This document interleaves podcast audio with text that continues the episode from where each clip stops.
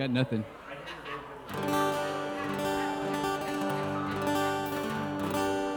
There it is.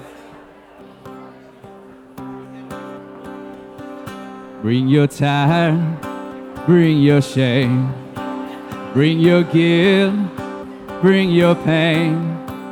Don't you know it's not your name? You will always be much more to me. And every day I wrestle with the voices that keep telling me I'm not right.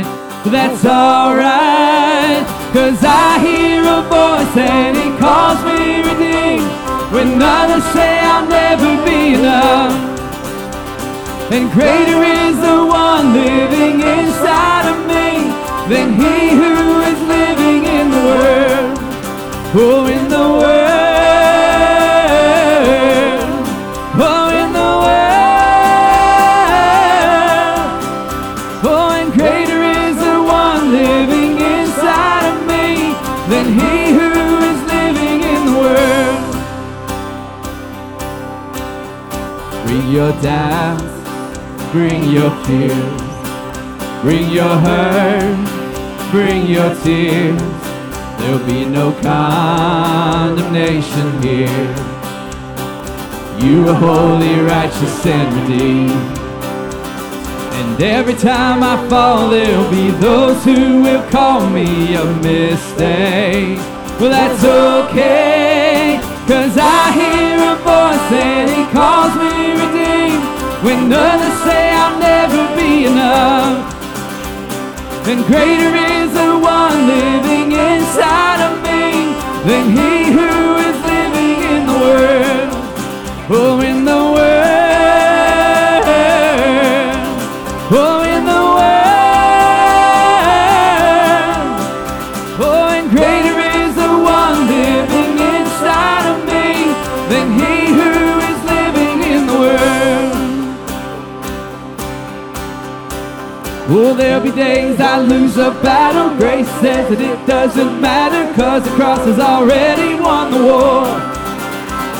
Oh, I am learning to run freely, understanding just how he sees me, and it makes me love him more and more. Oh, there'll be days I lose a battle. Grace says that it doesn't matter, cause the cross has already won the war. Oh, I am learning to run freely, understanding just how he sees me, and it makes me love him more and more. Oh, I hear a voice and he calls me redeemed. When others say I'll never be enough, and greater is the one living inside of me than he who is living in the world. Oh, in the world.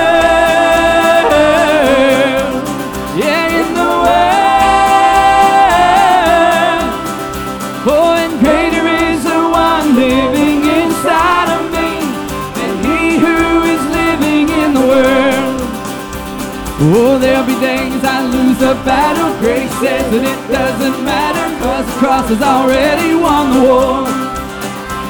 Oh, and I am learning to run freely, understanding just how he sees me, and it makes me love him more and more.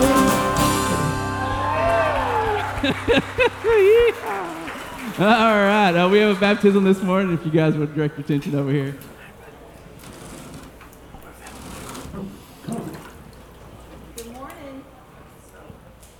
Good morning. There we go. Had a little delay. Had to wake up. Hope you guys are awake. Glad to have you here worshiping with us this morning. It's so fun and exciting, and thrills my heart when we start a service with a baptism this morning. So that's how we're going to get to begin. How exciting is that? Glad you're here to see that.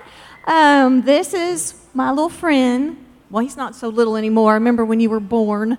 His name is Eli Jordan. He's in second grade. We have proud mom and dad here, Jeremy and Ashley, big brother Easton, and little brother Chance. And so we are, and grandmas, grandpas, aunts, and uncles, we're so glad that y'all are here to celebrate this day with us. Mama, why don't you come on up? And we always like to hear the salvation story of how someone came to know the Lord. And so Ashley's going to get to share with us about his story. Well, Eli came to me. It's been over a year ago. It all kind of runs together from when COVID started to these last couple of years. But he started asking to be baptized, and I said, well, we do that when we ask the Lord to come into our heart. And he's like, I already did that. And he was my second child to do me that way. So I know that this was the Holy Spirit because this was nothing that I led. He told me that he was in his room and he was playing and just stopped playing and said a prayer and asked the Lord to come into his heart. So it's the Holy Spirit, and God is using this church. I remember when we started, I had one squishy little baby, and now they're both big and know Jesus, and we get to spend forever together. So I'm so proud of that. And Eli, he didn't really want to talk to anybody about it, so I just kind of waited. And then he has seen since some of his friends get baptized, and he'll kind of mention it, and then it'll go away. And we were reading scripture one night, and it was about Jesus and his baptism. And Eli, you know, he's like, why haven't I done that? And so we talked a little bit more about it, and he seemed more ready. And then that Wednesday, I walked around the corner, and they held up the thing that Miss Alicia does to show the bridge from what Jesus, where we are, and what he does. And I said, I guess he talked to her. And so now it's his time.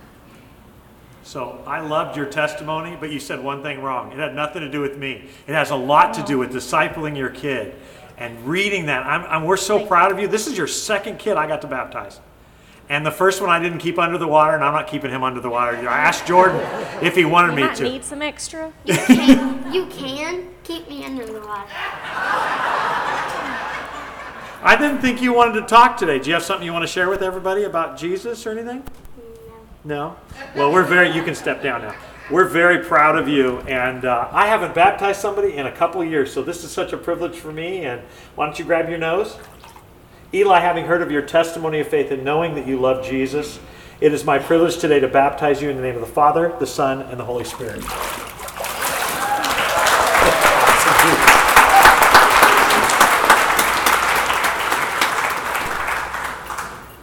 Our sweet Aunt Mary, or Mimi, is going to pray for Eli.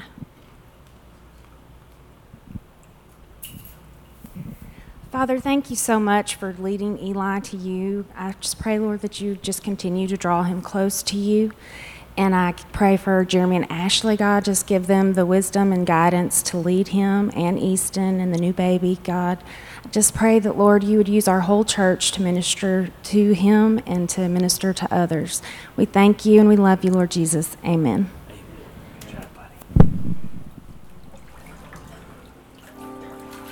Such a good reminder, right? So cool watching these kids get baptized. If you're in the room, if you want to stand up, you can stand and worship with us. If not, you don't have to. I got a little bit of flack last week for not doing this song. Somewhere over here in this region. Apparently, we have to do this on Easter every year, so here we go. Shame is a prison, as cruel as the grave. Shame is a robber, and he's come to take my name. Oh, love is my redeemer, lifting me up from the ground. Love is the power when my freedom song is found. There ain't no grave gonna hold my body down. There ain't no grave gonna hold my body down. When I hear that trumpet sound, I'm gonna rise up out of the ground. There ain't no grave gonna hold my body down.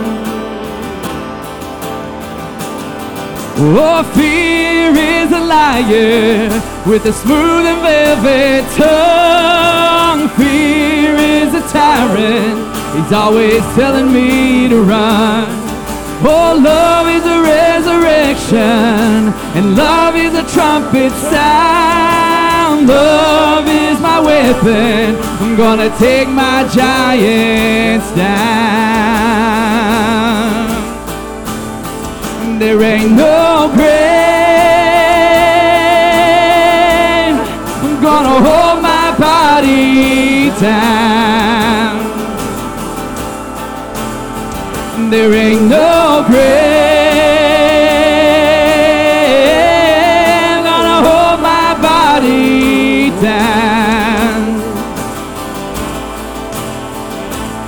Oh, when I hear that trumpet sound, I'm gonna rise up out of the ground.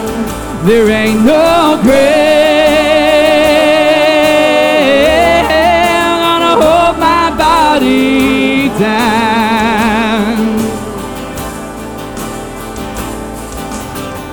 There was a battle, a war between death and life, and there on the tree, the Lamb of God was crucified, and he went on down the hill, and he took back every key, and he rose up as a lion, and he set all captives free. He's alive, oh, and he's alive, oh, he's alive, hallelujah.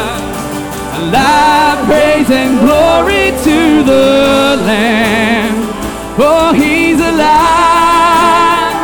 Oh, he's alive. Hallelujah. Alive forever. Amen. Oh, he's alive. Yeah, he's alive. Hallelujah. Alive, praise and glory to the Lamb. Oh, he's alive, yeah, he's alive, hallelujah, alive forever, amen. Ain't no grave, and there ain't no grave, gonna hold my body down. Oh, there ain't no grave.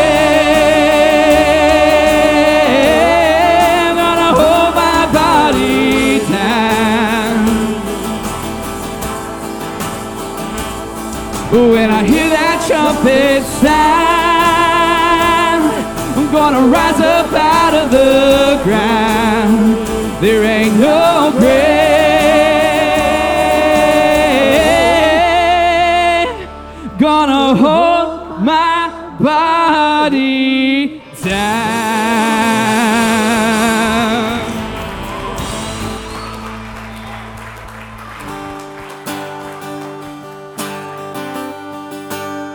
At your name, the mountains shake and crumble. At your name, the oceans roar and tumble. At your name, the angels will bow. The earth will rejoice, your people cry out. Oh, Lord of all the earth, we shout your name, filling up the skies with endless praise, Yahweh, Yahweh. We love to shout your name, oh Lord. At your name, the morning breaks in glory. At your name, creation sings your story. At your name, the angels will bow. The earth will rejoice, your people cry out. Oh, Lord of all the shout your name, filling up the skies with endless praise, Yahweh, Yahweh, we love to shout your name, oh Lord. No one like our God, there is no one like our God, we will praise you. Praise you, there's no one like our God. We will sing, there is no one like our God. We will praise you, there's no one like our God. We will sing, there is no one like our God. We will praise you, Jesus, you are God. We will sing.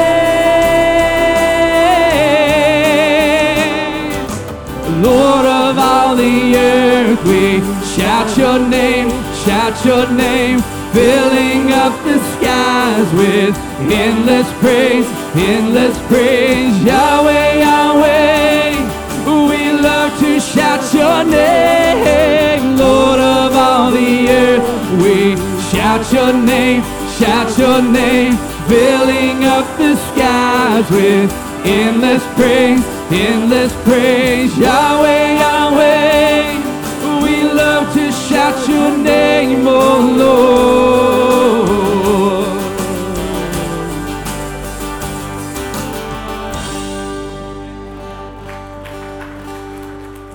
You're not already standing. Would you please stand and listen as we read the scriptures? Well, say them along with us. That would be good.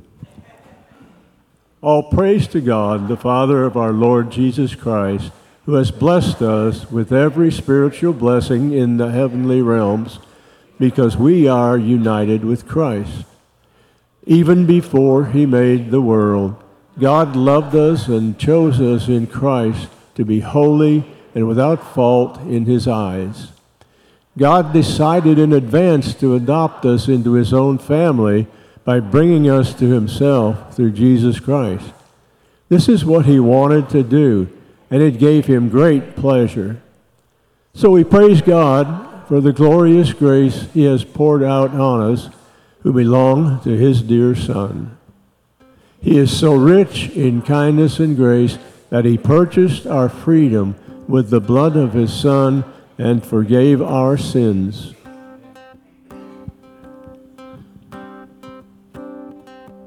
Oh Lord, my God,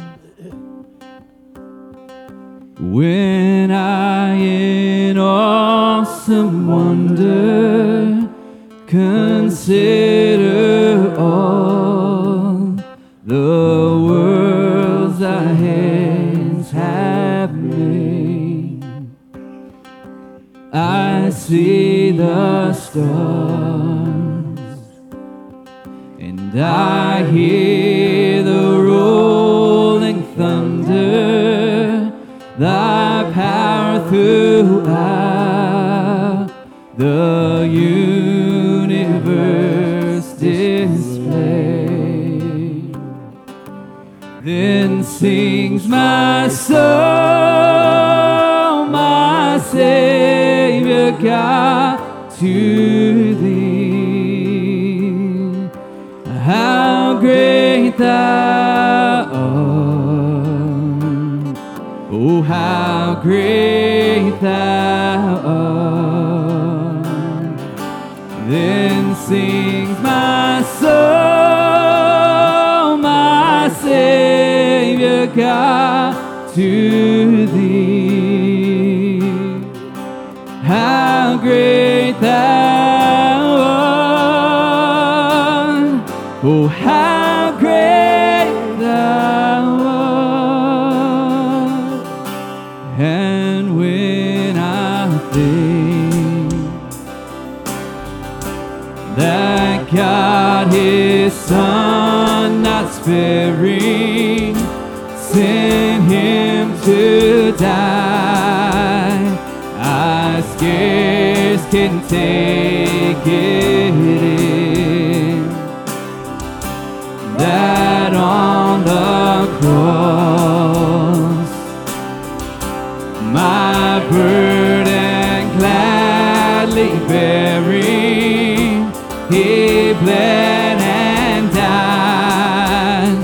to take away my sin. Amen. And then sings my soul, my Savior God, to thee. Oh, how great thou art. Oh, how great thou art. And then sings my soul, my Savior God, to thee. Oh, how great thou art. Oh, how great thou art. When Christ shall come with shout of acclamation, and take me home, what joy shall fill my heart. Then I shall bow in humble adoration, and then proclaim, my God, thou art. And then sings my soul, my Savior God, to thee. Oh, how great thou art. Oh, how great thou art. And then sings my soul, my Savior God, to thee. Oh, how great thou art. Oh, how great thou art.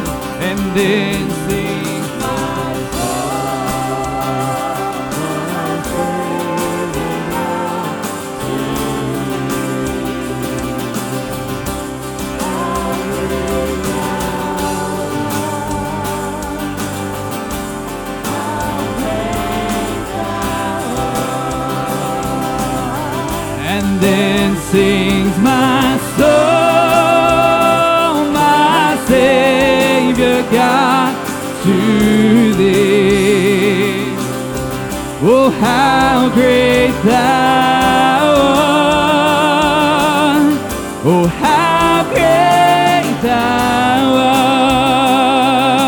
art.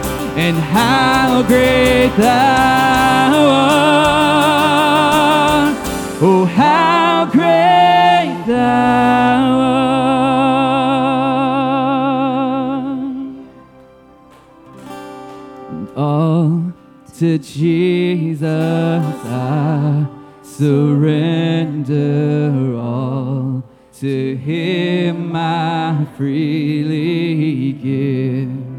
I will ever love and trust him in his presence daily live. Oh, and I surrender all. Oh, I surrender all. And all to thee, my blessed Savior, I surrender all.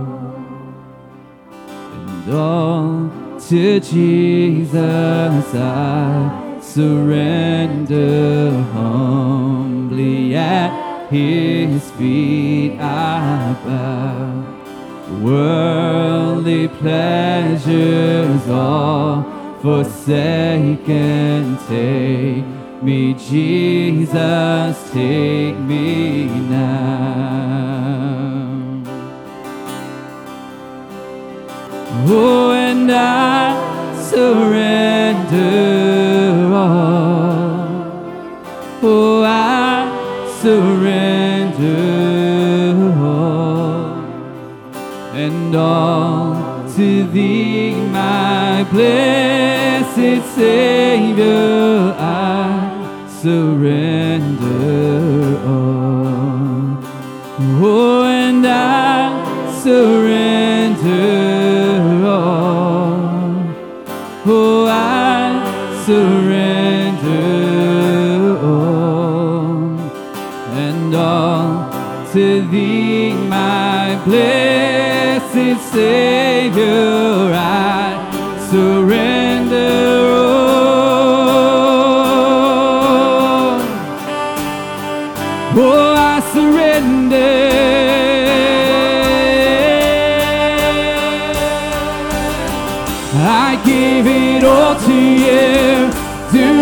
You wanna do here at Your feet I bow. Come take me now. I give it all to You. Do what You wanna do here at Your feet I bow.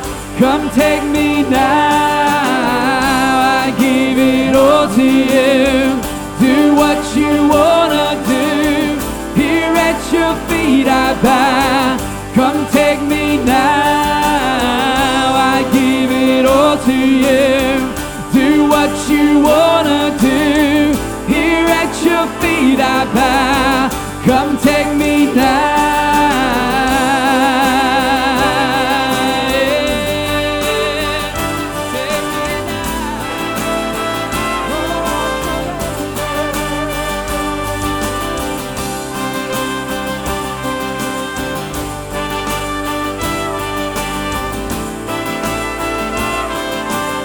Sing that again. I give it all.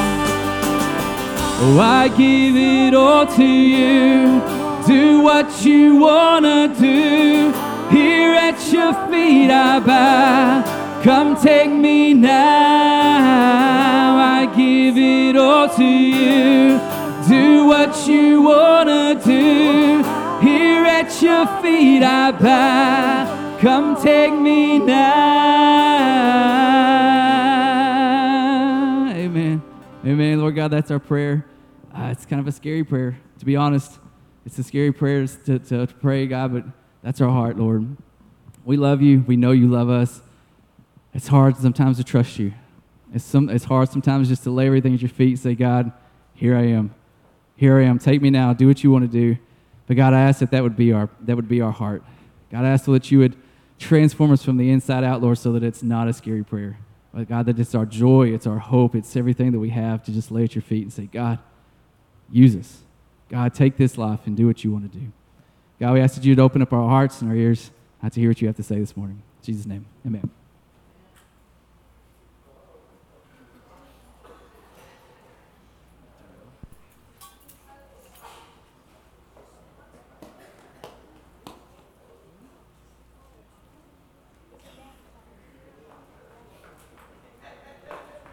All right, now can you hear me? Okay, this is much better. Man, I don't know. I can't do very well on this stage, evidently. I have some kind of...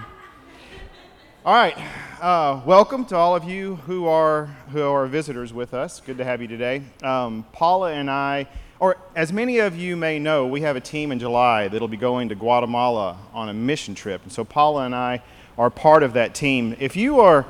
We have a total of 13 people. If you're on the Guatemala trip going in July, would you please stand up, any of you who are going? Josiah, that's you. Yep, that's you. Stand up. All right. So we have a total of 13. Okay, clap. You can clap. That's good, yeah.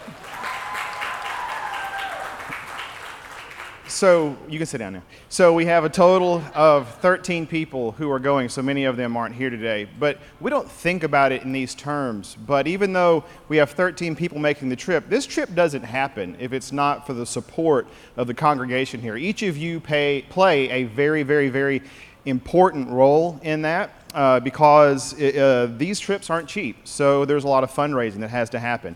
And starting next week, we will have a table out in the front lobby where we will be dealing with some of the fundraising, handing out some flyers, helping educate, and we will be collecting some things. We need some help in part of our fundraising. And Paula's going to be here to talk about a fundraiser we have coming up.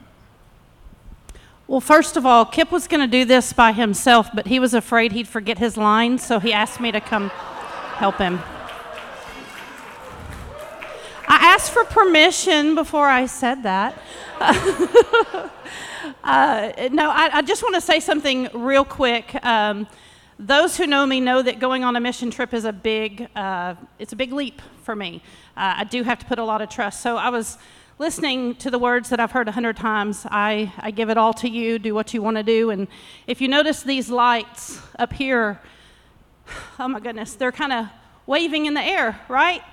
And sometimes I feel like that right now where I am with God. I feel like I'm just waving in the wind and just, God, whatever you want to do with me. And that's what this mission trip is about for me personally. I'm excited that I get to join my husband and that my youngest son gets to go as well. And I've been the one in the past who supported mission trips, so I'm excited to get to go and to just put all my trust in God and see how that works out. Fundraising is one of the things, believe it or not, I love to do. But second to that is I love to have a party. So we're going to fundraise and we're going to have a little bit of a party as well. On June the 11th, we are going to have what we're calling Guate Game Night. But first, before we play games, we're going to have some of our youth who have been in the youth band here at Carpenter's Way. They're going to give us a little reunion concert. So we are extremely excited about that. One of them happens to be Hayden Havard, but anyway, that may be why I'm really, really happy about it. But we also have the Bonin kids are going to join us too, and we have a couple of other youth that we're going to ask as well. So we are very excited about that. Then we're going to have a meal that Maria is going to prepare for us. It kind of is a little nod to the Guatemala trip, and it's a burrito. Breakfast burrito, kind of, I'm not real sure, but she promises it's going to be great. So we're going to have that. And then we're going to play two of our favorite games. Mine happens to be Bunko. His happens to be 42. So you can come for a concert, eat a little food, and then you can play Bunko or 42. So we're going to have two different tournaments. That's our fundraiser, and that's June the 11th, and we would love for you to join us. Yep. Thank you.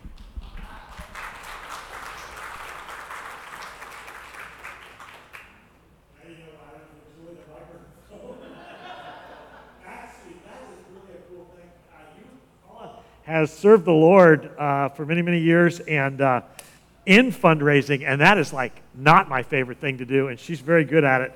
So let me fill in the gap with you a little bit. There are a couple things happening that we don't really talk a lot about in church, but you know it. Couple things. With the everything's getting more expensive, and that's especially true of flights. And the flights, we have two mission trips going on this summer. One is to Brazil and one is to Guatemala. And the flights are, I want to say, almost twice as much as they've been in the past. Is that close to right for Brazil, Kevin? It's a lot, though. And the trip to Brazil is usually $3,000. We scholarship Carpenter's Way's members above $2,500. Your giving does that. And then usually Brazil or our Guatemala trip doesn't even come close, but it looks like it's going to be with the price of plane tickets, it's going to be over that this year. So a couple things I want to say. The good news is that your giving is so good, we are able to scholarship everybody that goes above $2,500, so it maxes out at that because the trips will probably be significantly more than that this year.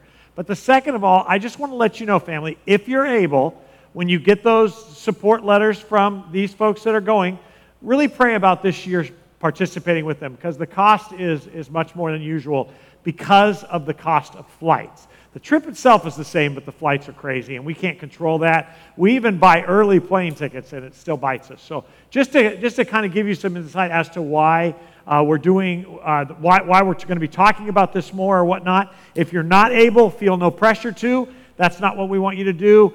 You're going to give just through your normal giving, but if you're able to help a little bit more with some of these folks, that would be wonderful too. The other thing I want to tell you is kind of silly, but it's just because we want to spend our money on the right stuff.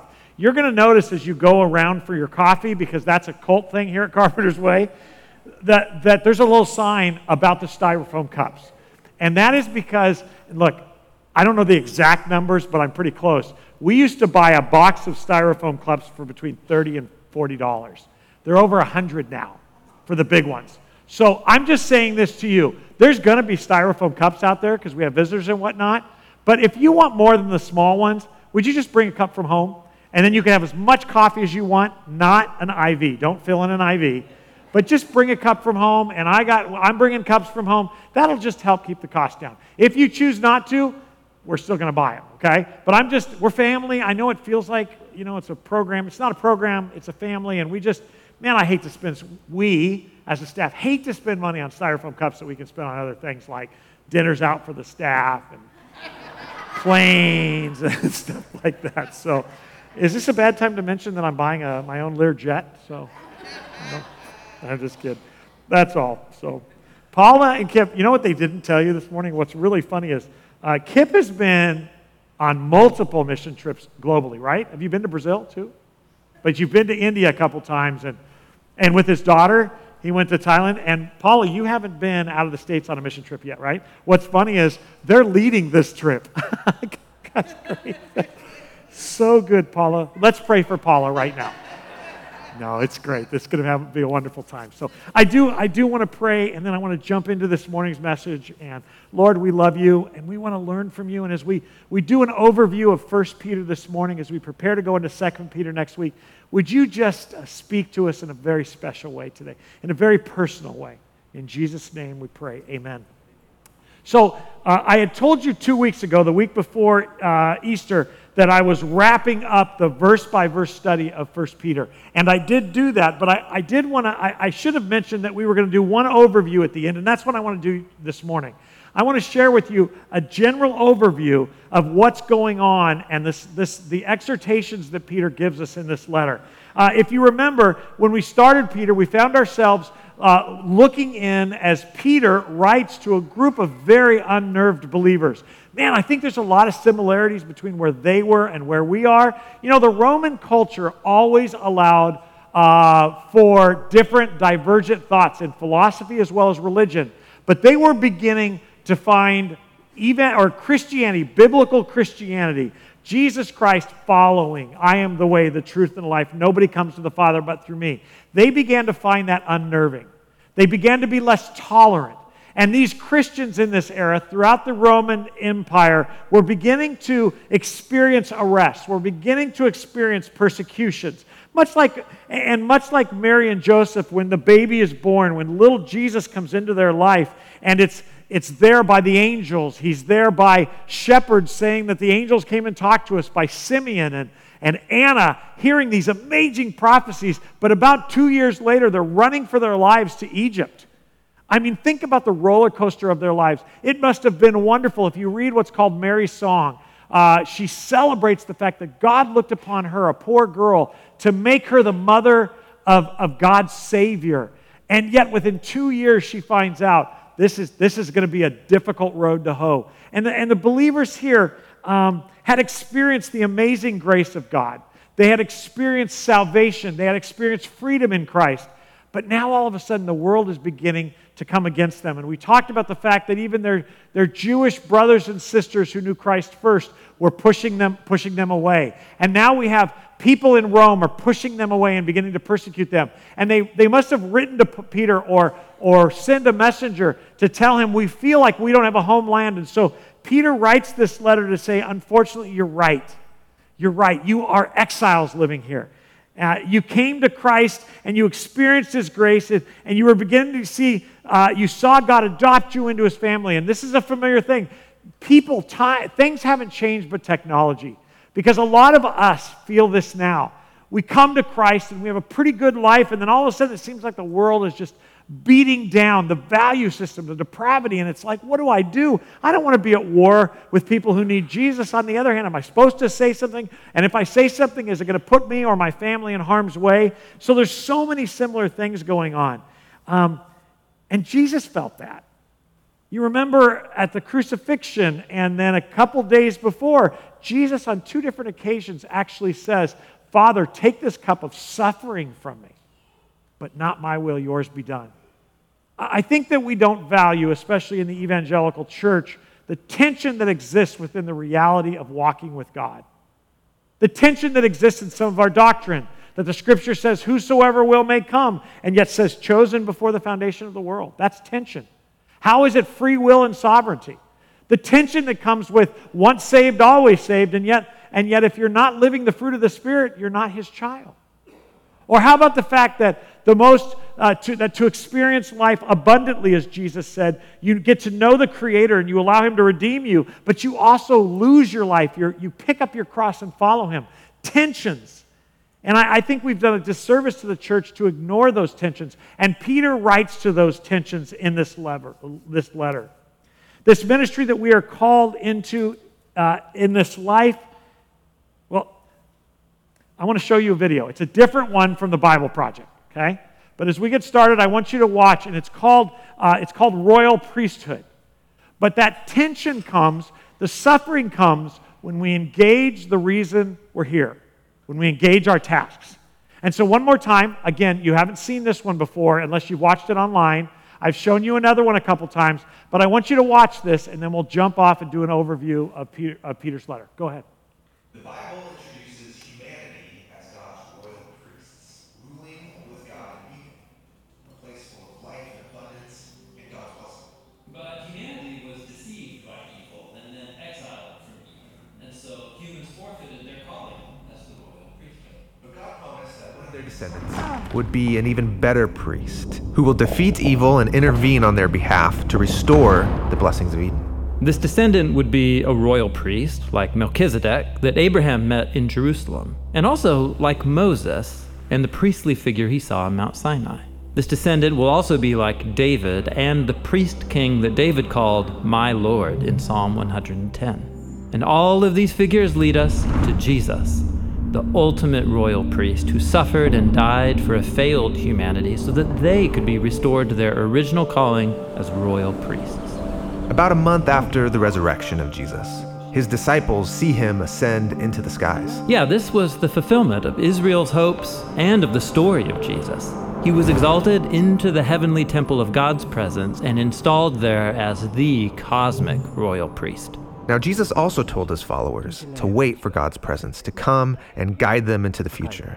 And so during Pentecost, a festival in Jerusalem, God's Spirit comes down on them like they're each mini temples who are filled with God's presence. Mini temples?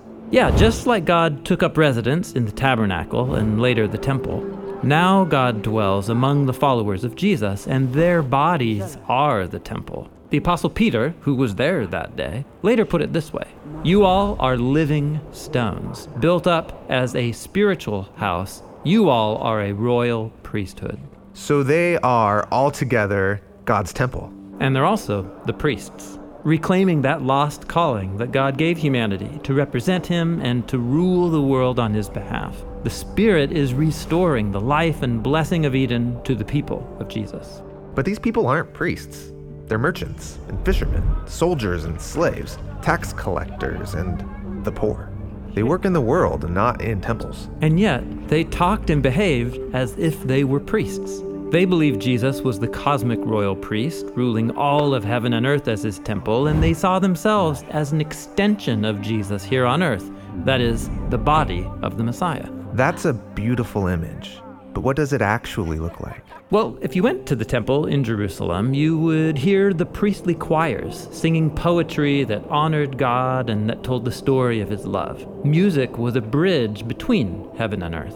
Also, the followers of Jesus started writing and singing new songs about Jesus as part of their priestly calling. Right. Priests also surrendered everything over to God through their sacrifices. And so, followers of Jesus started giving themselves, their time, and their money and energy to serve those in need. And they said, these are the sacrifices that bring pleasure to God. Priests also intercede on behalf of others through blessings and prayers, advocating for the needs of everyone. Yeah, this is why the Apostle Paul called on the Christians living in Rome to all together offer their bodies as one single living sacrifice. A living sacrifice. Yeah, Jesus offered his life in the ultimate act of love. And so they too were to surrender themselves to each other and to those who needed their help. This is the royal priesthood, Jesus style.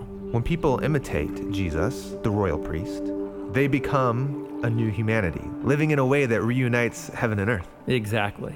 And now you can see how the whole Bible is one unified story about a royal priestly humanity that lost its way. But then how God promised to raise up a priest who would give his life to restore us. And then how the stories of Abraham and Moses and David all point forward to a promised priest king. And how this all led to Jesus, our great high priest, who suffered on our behalf to restore us to our calling. And so this is why, on the final pages of the Bible, there's a vision of a renewed and reunited heaven and earth with humans serving and ruling as God's royal priests forever. All right, so when we started 1 Peter, I shared with you Romans chapter 12, 1 and 2. You're very familiar with this, but there's a line in the middle of Romans chapter 12, 1 and 2 that says, "Let God change the way you behave by changing the way you think." And I hope that through our time in 1 Peter, you have begun to realize something, as it's just really sunk in this series, that the reason that Jesus was hated is the same reason we'll be hated. You remember that the temple was a location under the Old Testament law. But Jesus, when he came, said, "I'm going to destroy that temple and I'll rebuild it 3 days later." He's saying, "I'm the temple. I'm the place you come to be restored to the Trinity. I am the one you need." But when he ascended into heaven, it wasn't like the royal priesthood left. It wasn't like the temples left. 40-some days later, as was portrayed in there on the day of Pentecost, the Holy Spirit that once had inhabited the Holy of Holies in that tabernacle and then in the temple, and then empowered Jesus to do work, now empowers us. So the fact is, that's why they killed Jesus. They didn't kill Jesus because he was Jewish. They didn't kill Jesus because of they didn't like how he looked or how he smelled. They killed Jesus because he didn't play into their manual. You see, the Jewish religious people, but especially the Jewish people, they want you to speak evangelon, the gospel. Jesus wants us to be evangelon, the gospel. We're to be it. The problem is, when you be evangelon, and the word gospel isn't like the Romans road, it's the good news that salvation is through faith in Christ alone, and God will transform you from the inside out through his power, that you are free from sin and shame and guilt, as their sin's punishment was put on Jesus. As we live it out, we're not supposed to be shouting at a lost world, "See how reprobate you are." We're supposed to be living freedom in Christ and joy, not indulging in the flesh. And the problem is the world, as we saw in 1 Corinthians, has two responses to that. You are the smell of death to those who are dying, and you are the aroma of life to those who are living. And just like they hated Jesus for that same reason, they're going to hate us. And I think for a long time, and even to this day in the church, we keep thinking that if we're super cool saints, if we're super sweet, that the world will love us a little bit more, if we're not as offensive. And the truth is, we shouldn't be offensive for offensive's sake. But one of the things in Peter that we have seen clearly is that they're just going to hate you, even if you do right, just because of who you are and what you are. Living, breathing, roaming temples of God's presence on the earth. He prayed to his Father, and he said to him, "As you sent me," in John 17, as he's about to leave them, "As you sent me, Father, I now send them." And that's why you're here in East Texas. You're here in East Texas not just because you were born here or because your job brought you here. You were born here because the Divine One chose your parents to put you here through birth so that you could be missionaries here. You are here by occupation, not because Temple Inland or anyone else moved here and this is where you retired. You are here because this is where God, the ruler of your life, has moved you. And the sooner we start to understand that what Proverbs says, that we set our path, but God sets our steps, I think the more we'll be prepared for what is coming before the Lord returns. The more we'll be hopeful. The more we'll understand, well, this is how they treated Jesus. And I think one of the things we've got to do is keep each other accountable, because it doesn't count if you're being persecuted for being a jerk. Peter says that. But we will understand that our task in this life as exiles and aliens and strangers is going to be personally costly. In this letter we are finishing looking at, we're viewing this morning, God through Peter wanted his readers and us to know that this is not your home anymore. It really, really, really, really isn't your home. In fact, Colossians chapter 3, the first 5 or 6 verses, Paul is begging with us, don't live focused on this life because your real life is hidden with God in Christ in the heavenlies. That's our real life, not now. That just as we have experienced His grace, that we're going to also experience difficulty in this life in the same way that He did, and we will share in His sufferings. In John chapter 17, well, I'll get there in a second. There's a weird verse in Psalm 116, and I'm really kind of sharing an overview, my thoughts on this book this morning, so bear with me. But there's a really weird verse in Psalm 116, 15 that I talk about at just about every funeral of a believer. Precious in the sight of the Lord is the death of His faithful saints. That is such a weird verse because it's like, well, why would that be precious to the Lord? Why would that be special? Precious, special? I mean, He wants to see us die? Well, the answer is found in John 17, 24.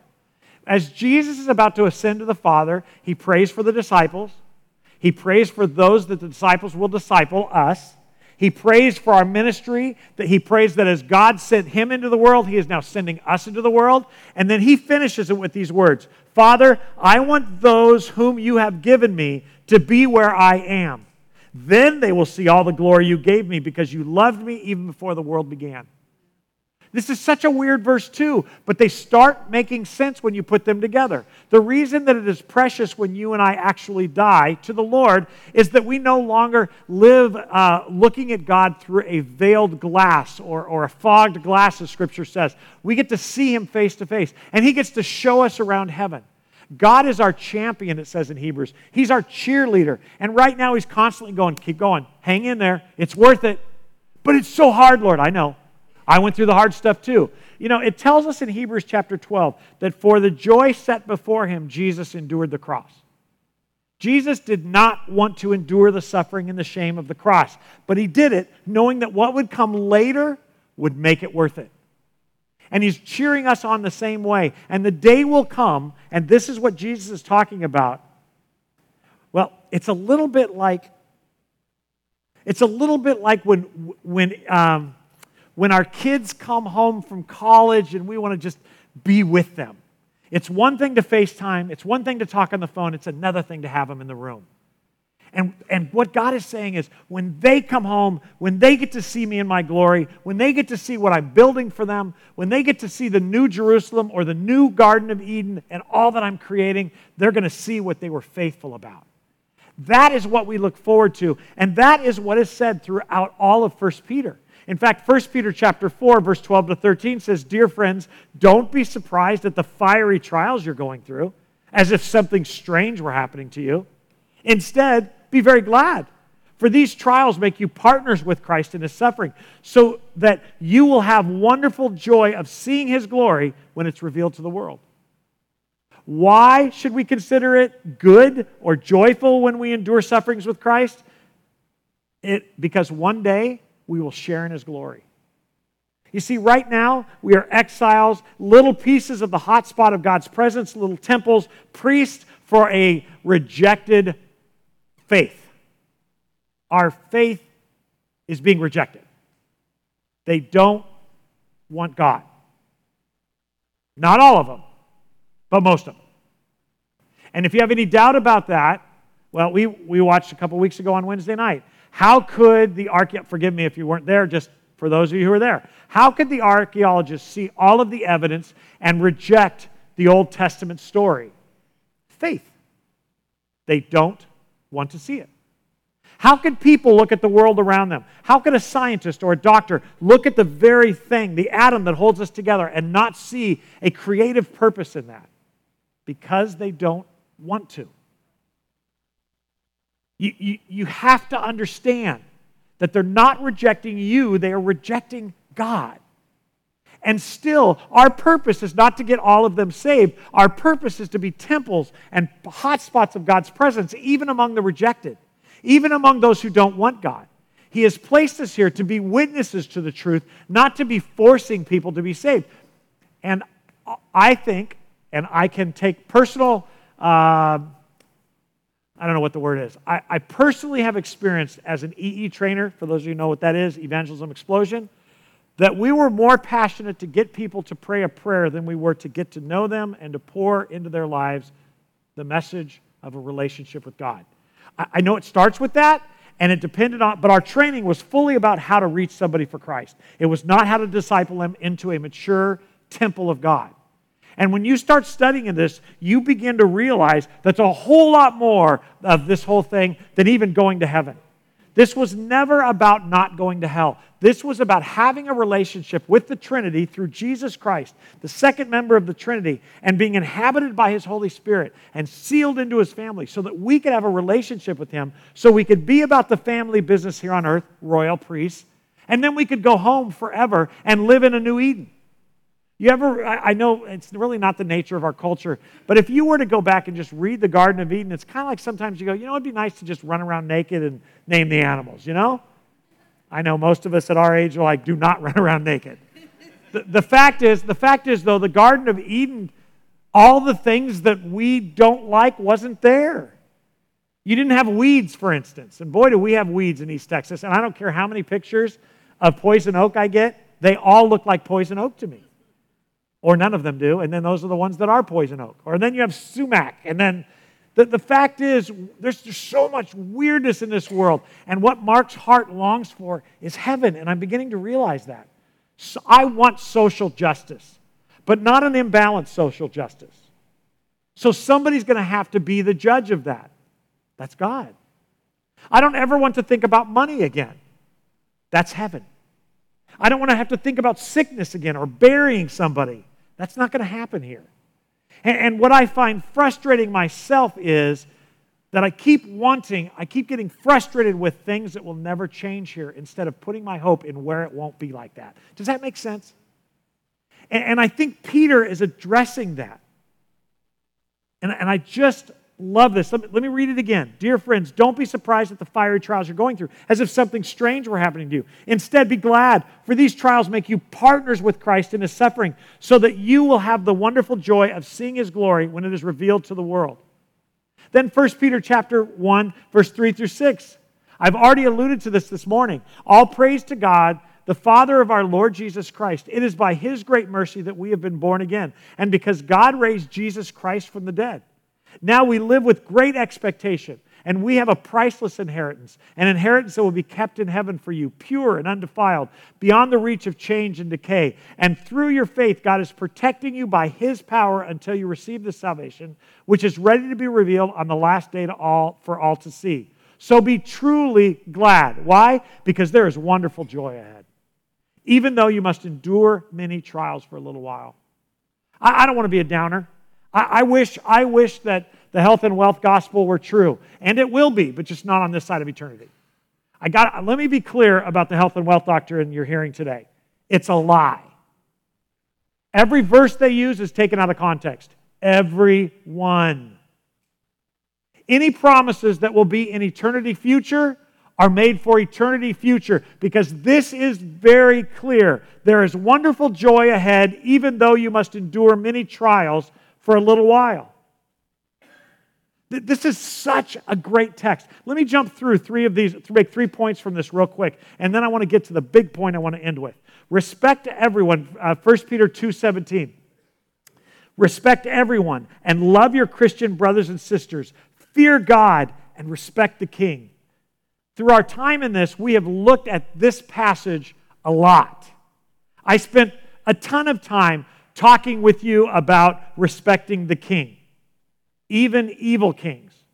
We've talked about respecting others, from our spouses, and Peter directs even kings, evil ones, and slave owners if you have a master. We certainly have talked about fearing God.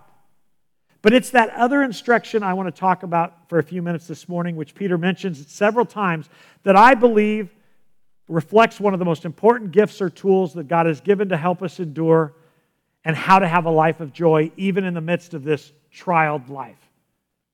I think that, and some of you are watching online, and in this post-COVID season, you need to be fully aware of this. Satan is using that to keep you from getting this. God has given us gifts to take care of each other, to have joy in this. Look with me for a moment at the last three verses of the letter of Peter. I have written and sent this short letter to you with the help of Silas, whom I commend to you as a faithful brother. My purpose in writing is to encourage you to assure you that what you are experiencing is truly part of God's grace for you. Stand firm in this grace. Your sister church here in Babylon sends you greetings, and so does my son Mark. Greet each other with the kiss of love. Peace be with all of you who are in Christ. Wow. So I guess this letter really isn't from Peter. There's a lot of people involved in the writing of this letter. It's Silas, the first church of Babylon, and John Mark. John Mark is the same one that writes the New Testament letter. John Mark, we believe, was not an eyewitness to most of the gospel story, but we believe that he and Peter spent so much time together that he told Peter the highlights of the walk with Jesus until the end. We believe that John Mark was in the upper room watching, that it was his family home when they had the Last Supper. We believe that the disciples in Jerusalem were meeting in John Mark's upper room, the 120 of them after the ascension. Those are not all in Scripture, but history tells us those things. But please understand that John Mark was a little boy when a lot of this stuff was happening in Jesus' life. Mark is my favorite gospel. And the reason is because Mark is the gospel that was the result of an apostle, probably Peter, telling another person the highlights of their life with Christ. And if we always play this game, if you could have one person in history or one person from the Bible to sit with and hear, and it wasn't Jesus, who would you pick? And people like Paul and people like Peter. I want Mark, because Mark is going to summarize what Peter would tell. I don't think Peter could summarize this if life depended on it. But it's just a summary. And here we have John Mark participating in this. We have the whole church of Babylon. And the body of Christ is not an individual. The leadership of the church is not a pastor. The church is made up of people that are red and yellow and black and white and brown and green and blue and purple. Well, at least their hair is. The church is made up of people from every nation and every tribe who have called on the name of the Lord to be saved. It is amazing to me, and I know that some of you, when I say that I'm 55, I found out this week that I'm 55. I turned 56 this year. I thought I was 56 last week, but that's part of being 55. You don't know your own age. But I as I get older, and I know to some of you that's not old, but as I get older, I kind of review my life, and I kind of review how I saw things. Things change through the years. And when you're a kid, and if you're a teenager, you just need to listen to me here and trust me on this, because this is true. What we seek as a teenager is independence, don't we? Mom, close my door. Could you imagine going into your kid's room and taking the door off? Just leaving the door off, taking it off, unscrewing it and leaving it open. Your kids would flip. Why? Because I need privacy. Because to a young, immature mind, independence is maturity. That's the ultimate thing. I get to make decisions for myself. But I got to tell you something. At 55, I like interdependence. I like not leaning on myself. I love the fact that Kip was going to make the announcement, and he realized that his wife would do better at it. Why? She's planning it. I love the fact that when I got sick Wednesday night, Julie could teach for me, and Kip was assisting. I love that. I love the fact that there are people in this church who do certain ministries better. We have a guy in our church who's a prophecy hawk, and he knows the Hebrew, he knows Greek, And this week, I had somebody ask me this last week about some prophecy stuff. I am connecting them for lunch next Thursday. Now, I want you to know, I know everything, but I don't want you to know that I know everything. I mean, the truth is there are things that I understand about the Scriptures, and there are things that I don't even, buckle up, care about. I just don't care about them. I mean, I know you care about them. I'm glad you care about them. Kevin Hudson and I have this talk all the time. Kevin is a scientist. I know that many of you who've never had a sickness don't know that about doctors, but doctors are, by their nature, scientists. That's what they do. They take pieces of science. That's why when you go to the doctor and you don't feel good and you say, this is what I'm feeling like, the doctors will begin going through symptoms and percentages, and at the end of your appointment, they will say, what you probably have is an amoeba in your left big toe because that's going around. But the truth is that doctor, when you leave, doesn't know for sure that you have an amoeba. They're taking percentages and science. And eventually, if they can't figure out what's going on, and I know this frustrates you, but a doctor at some point, a lot of times will say, well, maybe this is psychosomatic. Have you thought about talking to a counselor? Why? Because they don't know what's going on.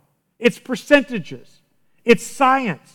And Kevin's brain, and I'm just using him as an example, there are others in this room like that. This gentleman I was talking about, Gary Ray, he's the same way. They're scientific. They want to know, they want to cross the T's and dot the I's, and they want to know, and they love archaeology and all that. And while I enjoy it, I don't love it. But I love learning from them. I absolutely love learning from them. And I love teaching you context. I love this message this morning because I get to share with you what God is teaching me. And one of the things that has happened in this time of 1 Peter together, and every time I teach a book, I learn something new, and it's the best book I've ever studied. But I have been reminded, and it's changed my frustration with the world right now. It really has. And it's one of the reasons why I stopped listening to Glenn Beck. Because Glenn Beck doesn't understand that I am the temple of the Holy Spirit. That the world is going to stand against that because they don't love God. They don't want God. They don't want accountability. And while Glenn Beck tries to save America, God sent me to offer salvation to souls, including the people that are destroying America. And therefore, I have to be careful, first and foremost, to understand that I am a messenger of reconciliation between people and God. I am not a messenger of conservative politics, self-righteousness, anti-CRT, that is whatever. I am not any of those things. I got a letter this week telling me all these churches that are teaching CRT now and they have left the gospel. I'm like going, why is a church even talking about CRT? We're supposed to talk about Jesus. Because the truth is, everybody comes to the table with a preconceived idea. If you grew up in an African-American family, you come to Jesus with that history. You come to Jesus as a white person. You come to Jesus as a Mexican. You come to Jesus as an Indian. And that stuff, a Native American or an Indian. You come to Jesus with that history. And that history doesn't disappear when you come to Jesus. But as you stare at Jesus, those things become less important. Unless they don't. Unless we decide that's part of our message. And it's not part of our message. And that's why we need community. We need community to remind each other that God is good, even if life is not. That you are not going to live your best life now. That's a lie from hell. And if you seek your best life now, you will miss Jesus because you are seeking yourself. We have a generation of young people who are being fed the idea that you should pursue happiness for yourself, and God is going, no, you should pick up your cross and follow me. You should surrender all. You should give it all to Him. Paula was on point when she gets up here and goes, well, that's a hard song to sing. If you're thinking about the words, it's a hard song to sing. I love it. I love the bridge that, there are some songs that have been improved through the years. I love the song, I Surrender All. But man, Chad, you improved that. Amazing Grace, The Chains Fall Off. I think, who wrote that? Chris Tomlin? He improved that song.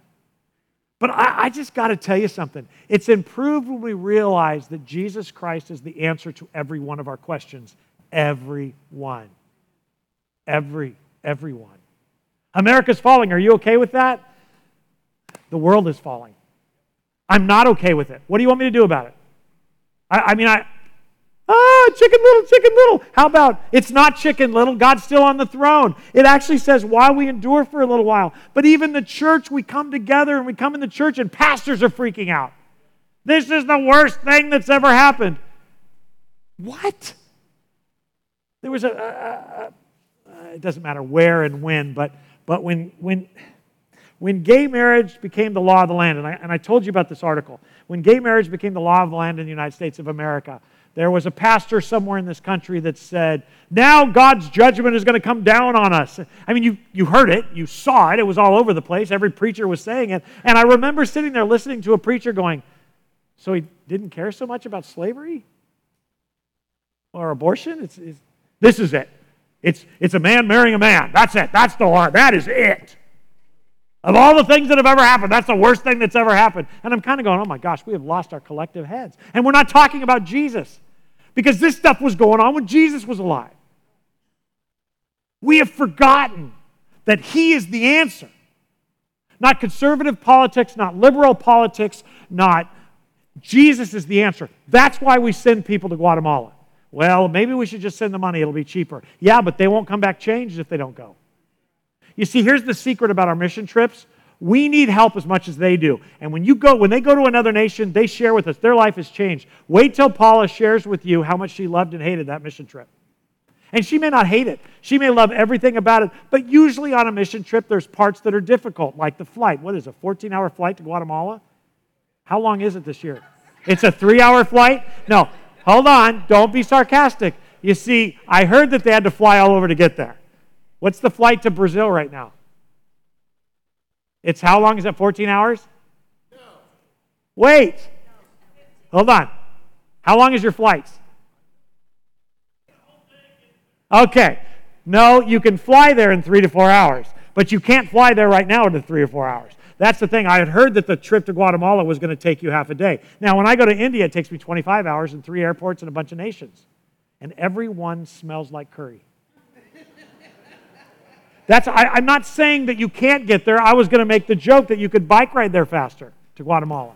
But it's just a weird world. So why would we endure, and obviously it's not, but why would we, a 5-hour flight, it used to be, I think is about right when I went, but why would we take a 5-hour flight that is now like a 13 or 14-hour flight? Why would we do that? Because they need Jesus, and so do we.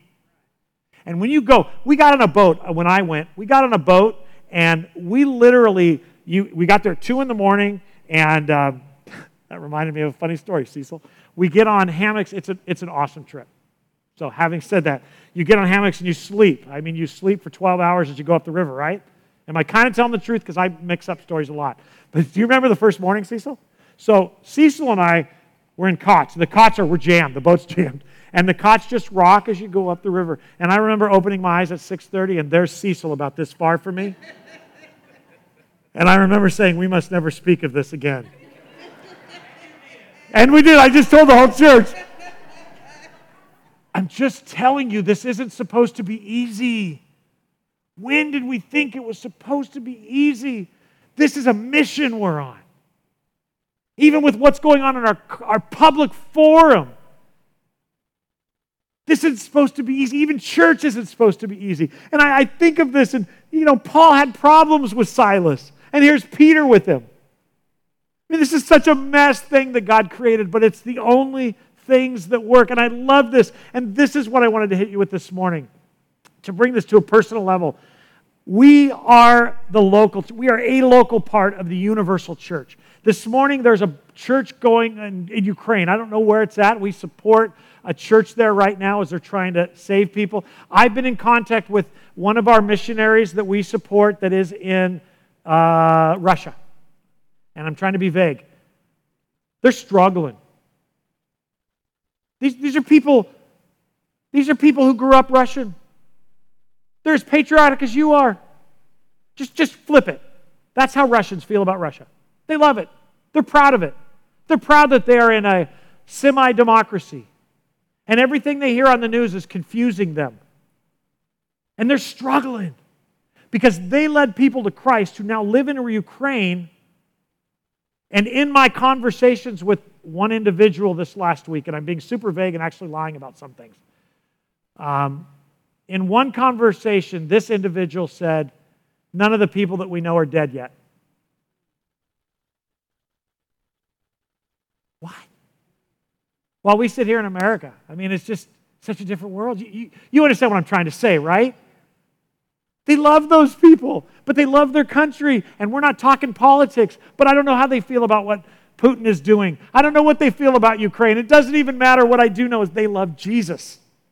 And they're trying to do ministry, and they love people who love Jesus over in Ukraine, and the Ukrainians love Russians, and at some point you got to go, wow, that's not really my government. This is my government. That is my government. I'm going to do His work first and everything else second. And I have nailed that through this study. And I know some of you have become uncomfortable with it, but I'm just telling you, seek first God's kingdom. We must seek first God's kingdom. We've got to keep gathering. And when Mark talks to these people in Russia or Ukraine, or Robert Grimes talks to them, or Jared Pig, our pastors of missions, when we talk to them, we may be talking to them, but we are talking to them. We are community.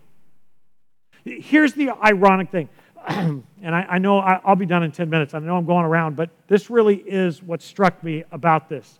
There's all these people. I keep saying, Peter wrote this, but you've got all these people that are really writing this. And I want you to know that whenever I hear something about Carpenter's Way, what a friendly church, I'm going, it's not me. They're just really serious, kind people. We as a church are only as loving as you are personally. So just so you know, if you're a racist, that corner of our church is a racist. Knock it off. If you are unkind to people, then that part of the church is. But for the most part, you are very kind. But this church is only going to be as loving as you are personally. We are only going to be as outreaching as you are personally. We are only going to be as welcoming as you are personally. We are only going to be as faithful to God as you are personally. Oh, our pastor, he loves Jesus. Who cares what our pastor does? Do you love Jesus? Well, we're really proud of our pastor. We love our pastor. Thank you. I know you do. Send money. But what matters outside of Sunday morning is, do you love Jesus? Do you want to know Him? Are you willing to put your political persuasion aside to reach people on the other political persuasion for the kingdom? Or at least witness to the truth. My hope is not in Donald Trump or whoever else on the left. My hope is in Jesus. That is a hard thing to constrain in your flesh. I know. I am conservative. I thought I was. I'm not sure I am anymore. I don't know where I stand. You're libertarian. No, I'm not. I'm theocracy. I really am. So you want God to rule America? Yeah. Actually, I don't want God to rule America. I want Him to rule my heart, and that part of America will be ruled by God. My home. I want my home to be a small embassy of the kingdom of God. So my value system at home has to be what we put on our TV, the music we play, the mojo of my home. Is it a place of peace or war? That's why I want those things. I don't want those things so my marriage is great. That's a benefit of it. I don't want to know Jesus so I go to heaven. That's a benefit of it. I get to go to heaven and be with Jesus that I've come to know. Do you understand? I don't want just a good marriage with Julie. I want a holy home so that our marriage is good. I want my kids. Anna's moving to Dallas in a couple months. She got an apartment yesterday. We are so excited to get rid of her. But it is so awesome. She's going, but you know what? When she comes home, that house is going to be spotless and clean and safe. I want her to walk in and go, oh, I remember my childhood. That's what it's like. I want you, in a desperate moment, to knock on our door between the hours of... I want you to walk in my home and just sit down on the couch and go, wow, this is a relaxing place. That's what we want. I want you to come to church on Sundays, and I want you to go, man, I'll tell you what, the walls may not be drywalled very well, but we love Jesus there. Total joke. I'm just saying, our pastor's clothes might be wrinkled, but Jesus is here. I want the Sunday where we are not where we need to be with God to be the worst Sunday in this church's story. Because I don't know that I can say that. I look at services all around, and I've been watching a lot of stuff lately, and I need to get off it because that's what's motivating me this morning and moving me. I need to stop watching all this stuff, these pastors that are falling and stuff, and I'm going, wow, how long have they been doing this without the Holy Spirit's control? Wow. It must be possible to do church without Jesus now. I don't want that for us. I want us to fail. I want God, dear God, may we fail if we don't keep you in the center. Amen? Yeah, just remember you prayed that. I mean, it's scary, isn't it? I mean, it's a little scary because we think highly of ourselves. But really, what we should think highly of is each other, not ourselves. I should think highly of Pete Smart because he's a temple of the Holy Spirit and I need him in my life. I should think highly of Mark Dubose because he loves God and Connie and they pour into people's lives. And you know, I don't need them a lot, but once in a while I need to call for steady. I shouldn't think highly of myself. Sometimes I don't really have Jesus in my eyesight. You know, I don't mean he leaves. He's just not my impetus. I don't feel him. I don't know how to say this. I'm talking too personally this morning. And so I need to get together with Kevin Hudson to remind everything's okay. By the way, we have a doctor's appointment Wednesday, Kevin. I just waited to know. So you better carve some time out. Guys, we're just doing life together. Seriously. Under the power of the Holy Spirit. Or not.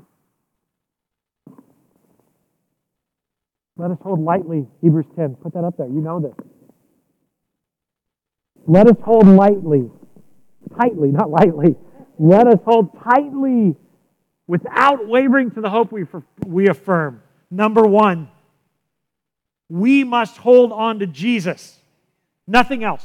Not conservative politics, not Baptist faith and message, but hold on without wavering to the hope we affirm. Why? Because God can be trusted to keep His promises, not because we've been doing this for 200 years, but because God is faithful. Number two, let us think of ways to motivate one another to acts of love and good works. I love that. Let us think of ways. That means creatively. Men, that means there may be a guy in this church that drives you nuts, but the best thing you can do is take him out to your hunting deer lease and let him shoot at a tree. Creatively, how do we encourage each other? I know that was really hard to say. I want you to know that for 3 years with Jeb Stringer, I had a deer lease. I didn't kill a thing, but I was out there with Zach, and we had so much fun. But I got to tell you something. That was sweet time. Ladies, you're going to love this. Sometimes the most spiritual thing you can do is take another girl to Starbucks or standpipe. This doesn't say do it in church all the time, in programming. It says just think of ways. Go to a movie together. Just, we need each other. Don't ask Mark Dubose. I used to ask him all the time to go to movies. He's surrounded by women. He has no time. Just go. Just go. Pastor didn't have to be there. Pastor's wife. Just go. This church will be as connected as you are. Here's the really cool thing is I wrote this week as I thought about this. You're already doing it. Do it more. And if you've been here for 2 years and you're mad right now because nobody invites you to the movies, would you get off your butt and invite somebody else? I know. I'm sorry. The word butt is in the Greek. It's actually in here. It says it's buttoi. It means the backside of walking forward. Just do it. I'm shy. Then don't be mad if nobody reaches out. You're hiding under the chair. Just go to Bible study. Just get to know people. Don't wait. We're just a bunch of mess. We're just a bunch of clay pots talking about the potter here. It's okay. You don't have to be best friends with everybody. You don't have to be best friends with anybody, but you do need relationships. And if you think it's okay to stay online, you're being disobedient.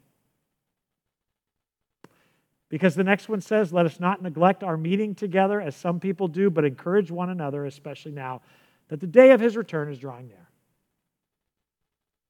You can't tell me, I'm not. I'm just reading the passage, you know. And if you can't make a Sunday morning, then make sure you're getting together with people on the side and just loving people and being loved by them. We all need to be loved on by somebody else.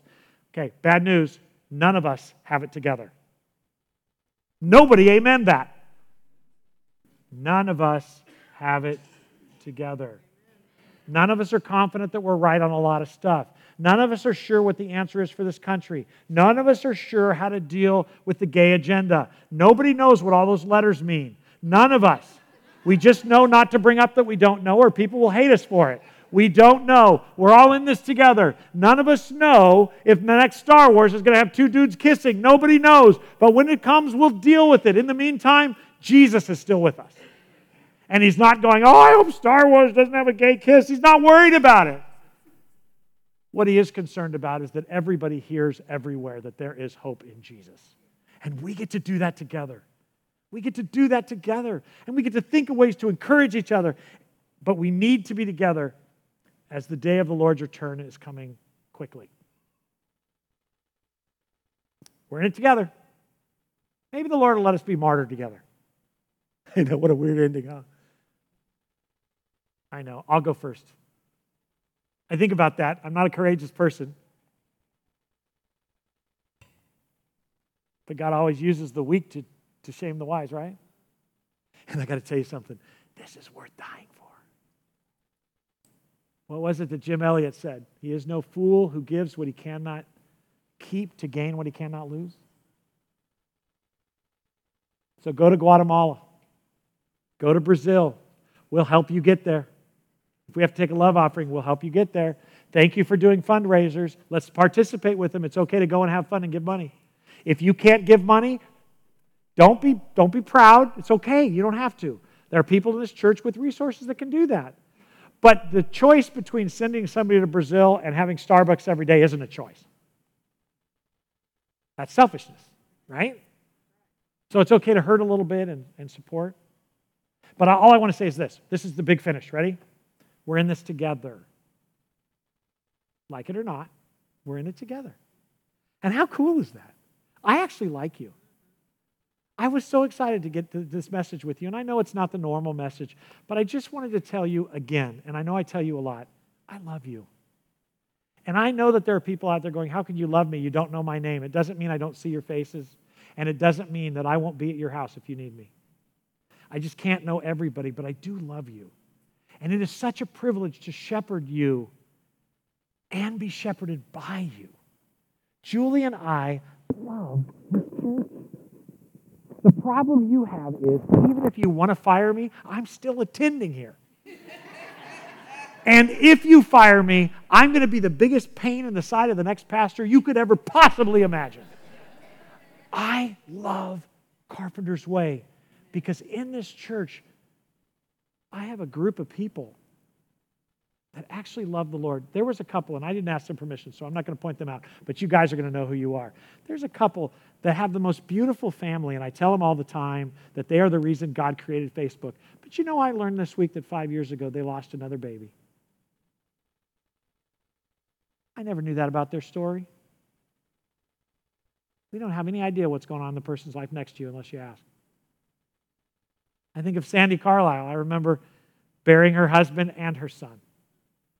But for some reason, every time I mow my yard and I run over those stupid sweet gums that shoot to my neighbor's yard, which is funny in my thinking. I always direct the shoot towards his yard. But as I mow, I always think of your husband. And I hardly knew your husband. I don't know. I guess I'll just stop. So 1 Peter actually was about how we live as exiles. How are we going to do this thing? How are we going to have joy when it's weird like it is? That's what 1 Peter's about. And it really says a lot about how we take care of each other, and that's where we get joy. 2 Peter is, after the persecution has begun, he's basically going to just tell them over and over again, you better know God. Know God for who he is, not who you're told he is. So that's what we're going into next. And it's going to be so good. And it'll be fun. We'll do it together. And no matter what happens in the elections next year, God is still on the throne. God's still on the throne. He's good. And no matter what happens to our country, God's still on the throne, and he's good. And I just want you to know I had a conversation this week with an individual, and I've already talked about him, with an individual who's, man, I got to be so careful, you guys. I'm just telling you there was a lot of, it made me think a lot about what do we do? What do I do with my family, Pastor? What do I do? Those kind of questions, and I'm going to stop with that because I can't keep a secret, and I really need to. But wow, I can see how it would be here. Now's the time to dig deep into Jesus Christ. Now's the time. Can we pray? Lord, we really want to be what you create us to be. I want this church, I want my home. Forget the church. I want my home to actually be that home. That home that I believed that was following you, where life was lived, that idyllic, God-centered home. That's what I want. I want, Father, this is selfish, I want to be the pastor that I've never had. I want to under-shepherd this flock in a way that I thought it should be done all along or that your word says. I want that. But that means I've got to be humble and I've got to take myself out of it and I've got to totally serve them for you and not for me. And so I ask you this morning, in front of this church, help me be that man. And I pray for this church, Father, that you will help them be the flock you designed us to be. And may we never get proud of that. May we only seek you more and love you more. In Jesus' name we pray, amen. We have started doing something new, and over here in the corner there are some communion elements. And if the Lord has been speaking to you, and he has to me, feel free to go over there and take a communion element and just take some time and talk to the Lord. Alicia, is there a meeting this morning? 11 o'clock over here, and it's 4. Does everybody know who's coming? Okay, preteen camp over here. I love you guys. Have a wonderful day. Bible study will start in 5 minutes.